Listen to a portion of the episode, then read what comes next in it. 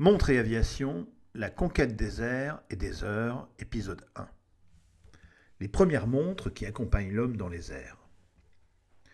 Le rapport entre l'évolution de l'aviation et celle de l'horlogerie est étroit. La raison en est simple. La mesure du temps est intimement associée à celle des transports et à l'usage militaire. Dès lors, le calcul des positions terrestres, le temps de chauffe des moteurs ou de chargement de l'artillerie, la synchronisation des actions militaires, l'anticipation du temps de déplacement des troupes figurent parmi les préoccupations. La cartographie des terres et des mers vont entraîner les hommes dans un besoin de connaissance de l'heure et la recherche de moyens le plus fiables pour y accéder. Les premières montres en usage dans l'univers aéronautique ne datent pas de l'aviation, mais des premiers ballons qui, au XVIIIe siècle, ont fait toucher le ciel à l'homme. Les montres n'ont alors rien de très spécial.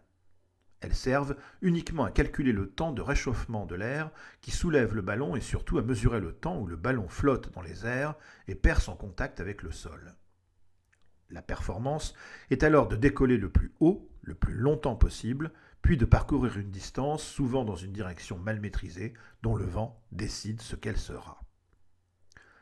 Le chronographe n'est pas encore né. Ni Moinet, ni Rieussec, qui n'arrivera sur le sujet que vers 1820, n'ont encore inventé le chronographe. Les montres sont fragiles, elles ne supportent pas les chocs et sont dans les poches des aérostiers, comme pour garder un contact avec le temps que l'espace pourrait leur faire oublier. Les choses vont peu évoluer ensuite. L'envie de voler, par contre, ne cesse d'être cultivée par l'homme. Mais l'apparition du chronographe moderne, à la fin des années 1850, ne va pas immédiatement percuter les esprits de ceux qui cherchent le moyen de s'élever dans les airs autrement qu'avec une structure gonflable.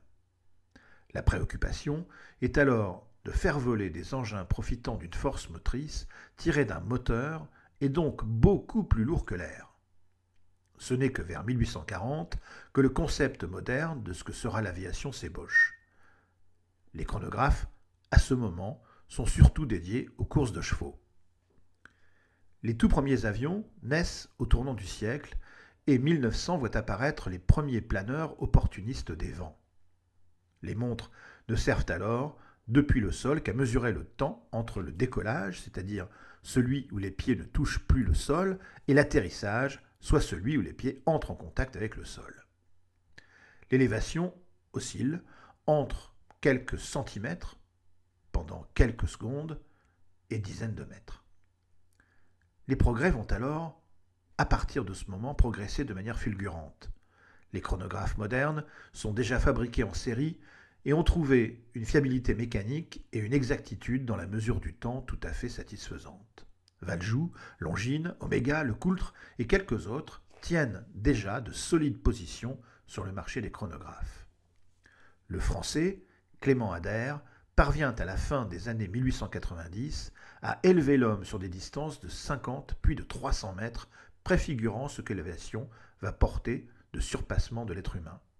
1909 sera ensuite à Reims le premier rendez-vous mondial de l'aviation.